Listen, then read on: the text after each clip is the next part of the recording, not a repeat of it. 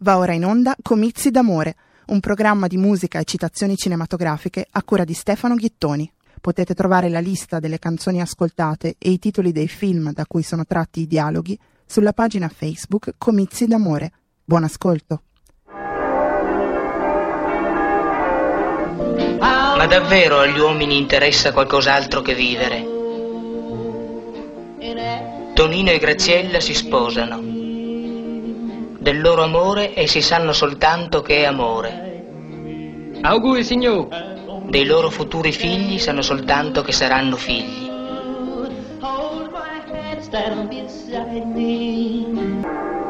E l'augurio a Tonino e Graziella sia al vostro amore si aggiunga la coscienza del vostro amore. Livia, sono gli occhi tuoi pieni che mi hanno folgorato un pomeriggio andato al cimitero del Verano. Si passeggiavi e uscissi quel luogo singolare per chiederti in sposa, ti ricordi? Sì, lo so, ti ricordi, gli occhi tuoi pieni e puliti e incantati non sapevano, non sanno e non sapranno, non hanno idea. Non hanno idea delle malefatte che il potere deve commettere per assicurare il benessere e lo sviluppo del paese. Per troppi anni il potere sono stato io la mostruosa, inconfessabile contraddizione, perpetuare il male per garantire il bene. La contraddizione mostruosa che fa di me un uomo cinico e indecifrabile anche per te. Gli occhi tuoi pieni e puliti e incantati non sanno la responsabilità. La responsabilità diretta o indiretta per tutte le stragi avvenute in Italia dal 1969 al 1984 e che hanno avuto per la precisione 236 morti e 817 feriti. A tutti i familiari delle vittime io dico sì, confesso. Confesso, è stato anche per mia colpa, per mia colpa, per mia grandissima colpa. Questo dico anche se non serve. Lo stragismo per destabilizzare il paese, provocare terrore, per isolare le parti politiche estreme e rafforzare i partiti di centro come la democrazia cristiana, l'hanno definita strategia della tensione. Sarebbe più corretto dire strategia della sopravvivenza. Roberto, Michele, Giorgio, Carlo Alberto, Giovanni, Mino, il caro Aldo per vocazione o per necessità, ma tutti irriducibili amanti amanti della verità, tutte bombe pronte ad esplodere che sono state disinnescate col silenzio finale, tutti a pensare che la verità sia una cosa giusta e invece è la fine del mondo e noi non possiamo consentire la fine del mondo in nome di una cosa giusta. Abbiamo un mandato noi, un mandato divino. Bisogna amare così tanto Dio per capire quanto sia necessario il male per avere il bene. Questo Dio lo sa e lo so anch'io.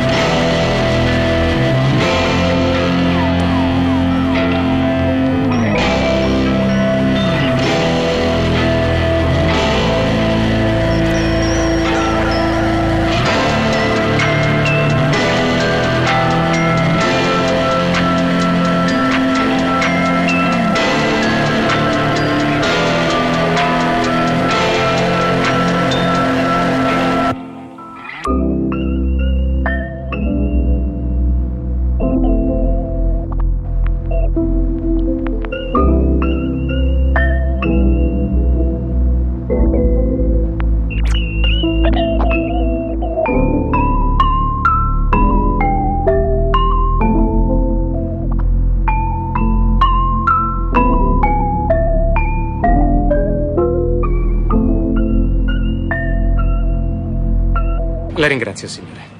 Il caporale vi aspetta fuori con la jeep per accompagnarvi alla pista di volo. Grazie, signore. Aspetti, io ho ancora qualche domanda. No, andiamo. Sì, invece. No, niente affatto. Colonnello, la mattina in cui Santiago morì, lei si incontrò con il dottor Stone fra le 3 e le 5? Joe, Ma certo che ho visto il dottore. Uno dei miei uomini era morto. visto? Domanda inutile. Andiamo. Mi chiedevo se ha mai sentito l'espressione codice rosso.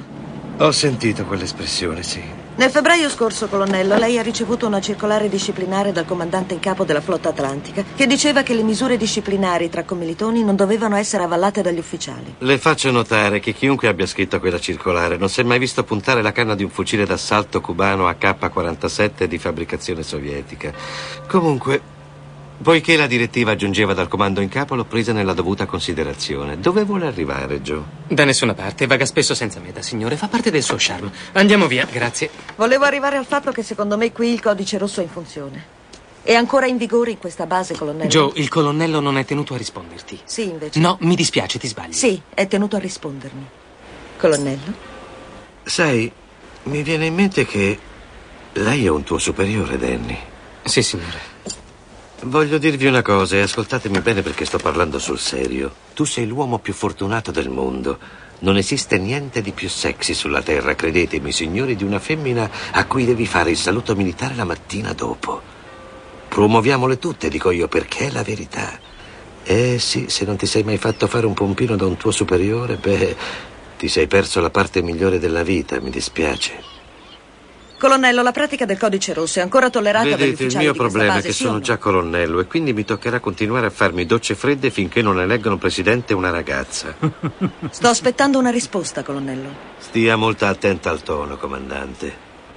Io sono un bravo ragazzo, ma questo cazzo di caldo mi sta facendo letteralmente impazzire. Lei vuole una risposta da me sul codice rosso. La versione ufficiale è che io scoraggio tale pratica in conformità alle direttive. Detto fra noi, le dico che è una parte preziosissima dell'addestramento del soldato di fanteria e se si dà il caso che si produca a mia insaputa, beh, amen. Io comando il mio reparto come meglio credo. Se è proprio decisa di indagare su di me, getti pure i dadi e corra i suoi rischi. Io faccio colazione a 300 metri da 4.000 cubani addestrati ad uccidermi, quindi non creda di poter venire qui a sventolare un distintivo nella speranza di farmi innervosire. Andiamo. Colonnello, mi servirà una copia dell'ordine di trasferimento di Santiago. Come hai detto? Santiago, l'ordine di trasferimento, avrete fatto qualche pezzo di carta? Mi serve per istruire la pratica. Per la pratica. Già. Certo che puoi avere una copia dell'ordine di trasferimento per l'archivio, Dan. Io sono qui per collaborare fino in fondo. Grazie. Tu mi credi, vero, quando dico che sono qui per collaborare fino in fondo? Ma certo. Il caporale ti accompagnerà all'ufficio personale prima di portarvi all'aeroporto e lì potrai avere tutti gli ordini di trasferimento che vorrai. Ma me lo devi chiedere gentilmente. Come dice, prego? Ho detto che me lo devi chiedere gentilmente. Vedi, Dan, io so come affrontare le pallottole, le bombe, il sangue. Non cerco denaro e tantomeno medaglie. Quello che io voglio è che tu, con la tua uniforme bianca da frocetto e la tua parlata da moccioso di Harvard, quando ti rivolgi a me mi dimostri un po' di cortesia. Me lo devi chiedere gentilmente. Colonnello Jessup, se per lei non è troppo disturbo, gradirei una copia dell'ordine di trasferimento. Signore.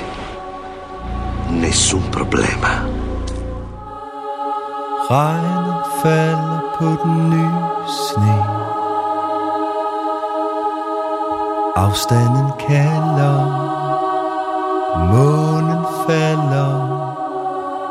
Se det ske. Regnen falder. Regnen falder.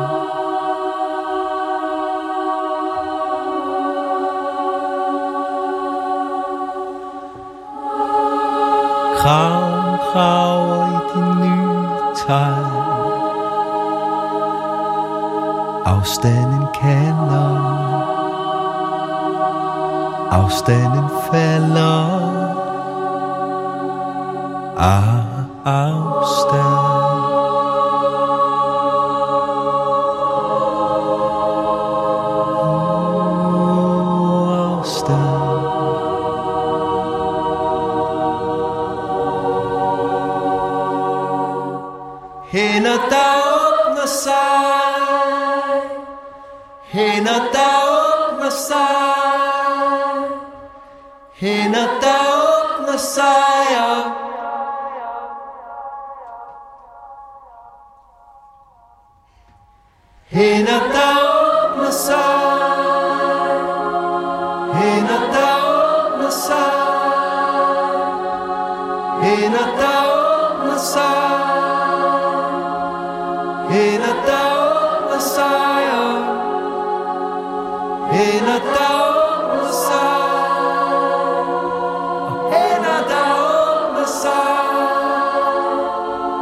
hænder, der åbner sig videre.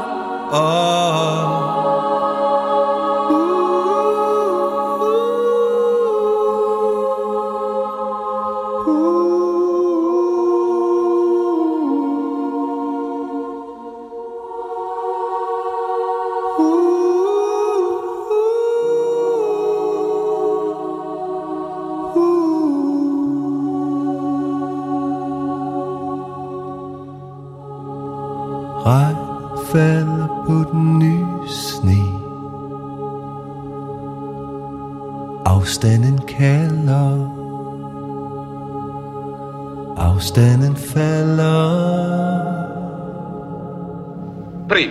speranze di poter richiamare gli aerei in tempo utile si stanno riducendo ad un ordine assolutamente infimo di probabilità. Due, fra meno di 15 minuti i russi si troveranno sui radar i nostri aerei. Tre, a questo punto diventeranno furibondi e reagiranno con tutta la loro energia.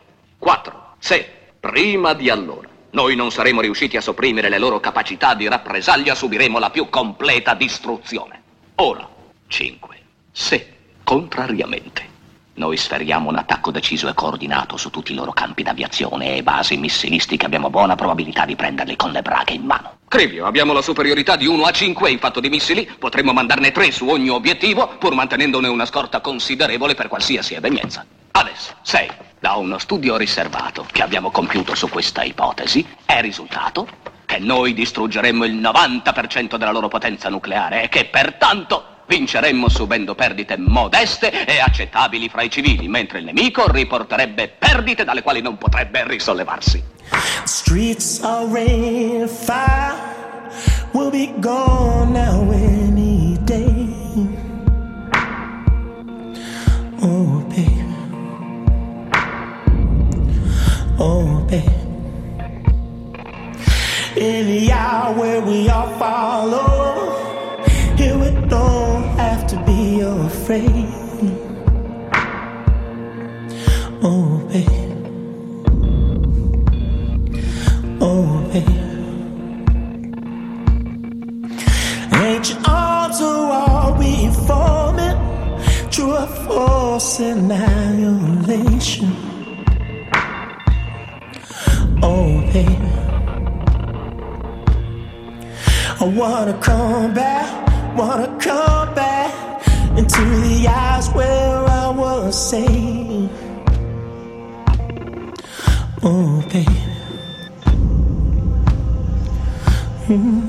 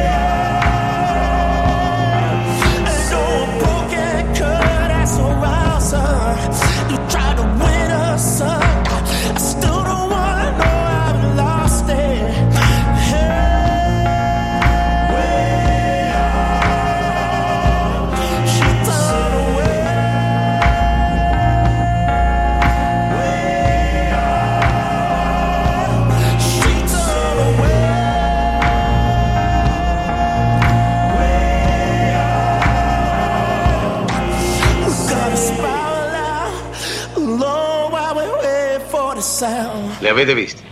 E allora voi mi dovete spiegare perché non è meglio che quella roba si leva da mezzo per fare tanti palazzi come questo qua. Un'altra cosa, De Vita. Perché prendete questa posizione contro di me? Perché? Lo fate per confondere le idee alla gente per la vostra politica? Voglio solo fargli capire chi siete voi e chi sono quelli come voi. Chi sono io? Io sono uno che rischia il suo tempo, i suoi soldi e la sua fatica per fare sparire queste catapecchie fedenti. Ma non è vero niente. I fatti sono altri.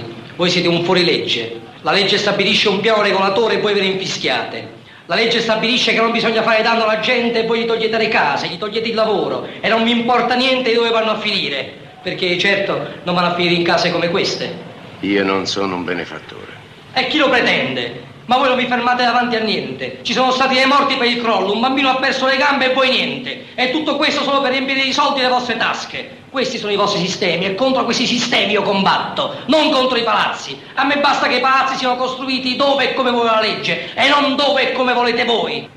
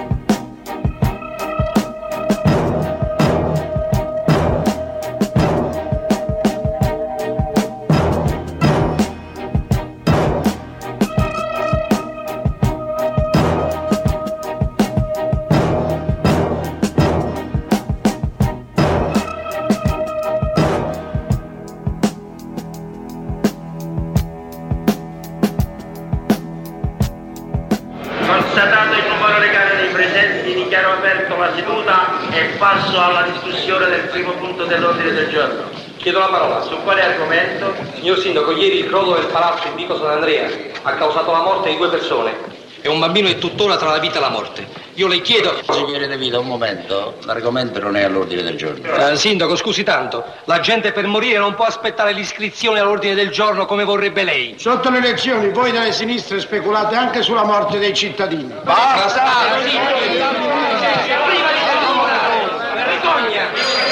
Ci sono stati dei morti, ci sono stati dei morti. L'autorità giudiziaria è l'unica competente in questi casi. La magistratura sta già indagando per accertare le eventuali responsabilità. E le responsabilità morali. Qui non si tratta solo di inchiesta giudiziaria. Voi ci state facendo perdere tempo. Il tempo ce lo sta facendo perdere lei. Sindaco, non posso tollerare di essere interrotto continuamente. L'argomento non è all'ordine del giorno. Sindaco, faccia rispettare il regolamento. Un momento, forse, facete passare la parola da Mauro voi, eh, morto, sì, bravo, eh, contro un consigliere De Vita, forse, voi, facete passare. Non lo sta Dio, consigliere, non lo Sindaco, quando le vorrà far tacere potremo continuare a discutere. Silenzio! Basta! Ma lasciatelo parlare, sentiamo che cosa vuole dire. Silenzio! Fate silenzio! Questo non è un fatto isolato. I morti di ieri e quelli che ne hanno preceduti sono le vittime della vergognosa speculazione privata che ha cambiato la faccia della nostra città e che dilaga sempre di più perché trova consenso e complicità perfino tra gli uomini seduti in quest'aula, su questi banchi.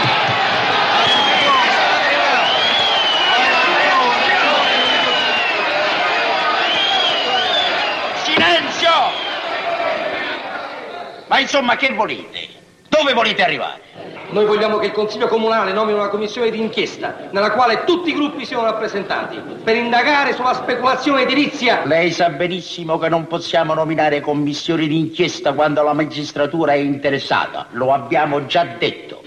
Noi chiediamo un'inchiesta sulla speculazione edilizia nella nostra città, ma di questo la magistratura non se ne occupa. Perché intanto l'assessore edilizia non ci dice se sono state rispettate tutte le norme di sicurezza prescritte? Sono pronto a chiarire. Non chiarisci proprio niente.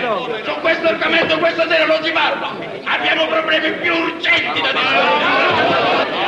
Togliete la parola anche al vostro assessore, tanto avete le mani sporche.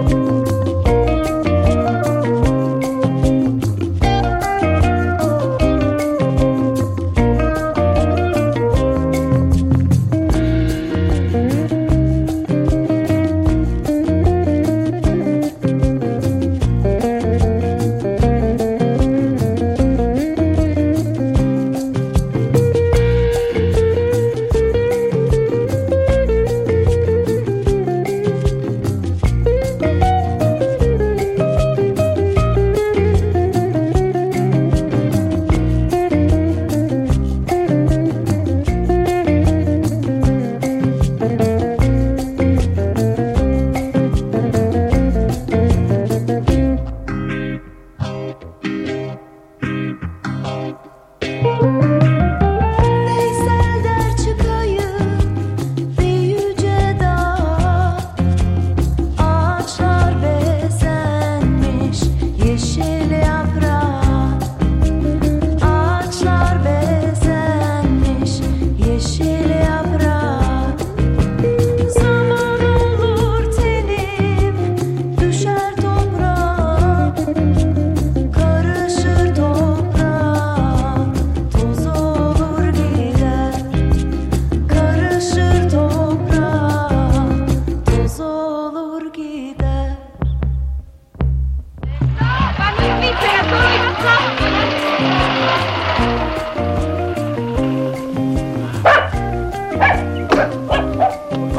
Appuntamento col commendatore. Si accomodi, il commendatore l'aspetta. Molto piacere riconoscerla. E molte grazie per aver accettato il mio invito. Buongiorno. Prego, s'accomodi. Il mio avvocato. Potremo parlare liberamente. Felice di conoscerla. Me la immaginavo più anziano. Ho qui un articolo firmato da lei che termina con queste parole. Mi dia Zurigo! Zurigo, per favore, un... Eh, un Cizzano Magnozzi? Nel prossimo articolo faremo i nomi di alcuni industriali in vista delle elezioni politiche, hanno spedito clandestinamente all'estero decine e decine di miliardi. Io vorrei sapere se in questa lista c'è anche il mio nome. Commendatore, se lei mi ha chiamato qui sa perfettamente che ci sarà anche il suo nome. Lei crede di avere prove sufficienti per fare questa pubblica e assurda denuncia? Beh, io non sono un bambino e se ho deciso di coinvolgere nello scandalo lei e persone molto ma molto più in alto di lei, vuol dire che sono sicuro di quello che faccio, commendatore. Magnozzi, lei non mi fa paura, lo sa? Lo so che lei è di quelli che non hanno paura. Ecco, bravo. Io l'ho fatta venire qui solo per evitarmi delle noie. Io non amo gli scandali, non mi piace vedere il mio nome sui giornali, quindi desidero che questo articolo non venga pubblicato. Possiamo quindi metterci d'accordo. Che cosa intende per metterci d'accordo? Io ho la presunzione di capire subito con chi ho a che fare. Lei non è una persona gretta, lei è un intellettuale, un borghese come me. Dunque troveremo un accordo. No? Quanto le danno per questi articoli? 5.000 lire, commendatore. No, no, no. Noi non ci potremo mai mettere d'accordo, anche se lei me ne offre 50.000. Io non le offro 50.000 lire. Io le offro 5 milioni. Quanto le danno al mese?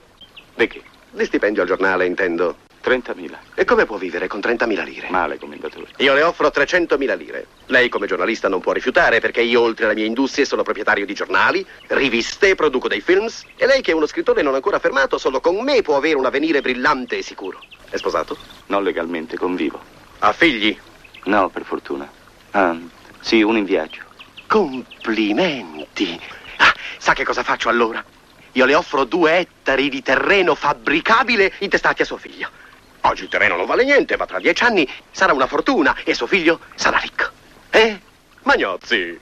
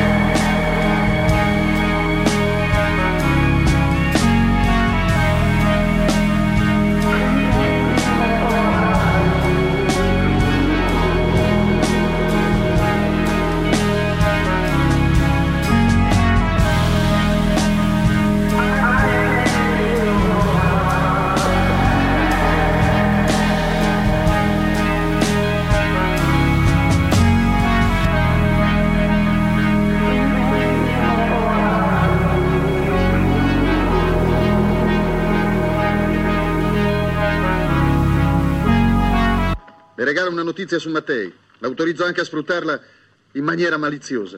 Mattei il megalomane, come Mattei spende i soldi dello Stato italiano. Quattro reattori, 900 km all'ora, il mio prossimo aereo personale. E quanto viene in lire un giocattolino così? Un miliardo secco, il che immagino la scandalizza. È un giocattolo lussuoso, ma a me non serve per giocare, a me serve per lavorare. Ecco qua il mio programma. Stanotte sono in Tunisia, domani pomeriggio in Persia, dopodomani dormirò a Varsavia e giovedì sera per me sarebbe quasi necessario essere a Düsseldorf. Tutto questo non significa che Mattei è un uomo potente. Significa che l'ENI è un'azienda che si muove su scala mondiale, è una potenza economica del giorno d'oggi. È anche una potenza politica, se vogliamo. Vende metano e compra partiti, lei dà i soldi anche ai fascisti. Come la mettiamo col suo passato di capo partigiano? Sì, è vero, ma io mi servo di loro come mi servirei di un taxi.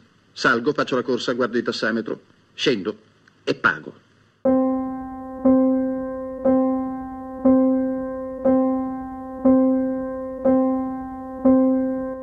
Ascolto la pubblicità della radio. Metto un tigre nel motore e parto sulla strada dei sogni, dimenticando il resto. Dimentico Hiroshima, dimentico Auschwitz, dimentico Budapest, dimentico il Vietnam, dimentico i profughi e la fame del terzo mondo.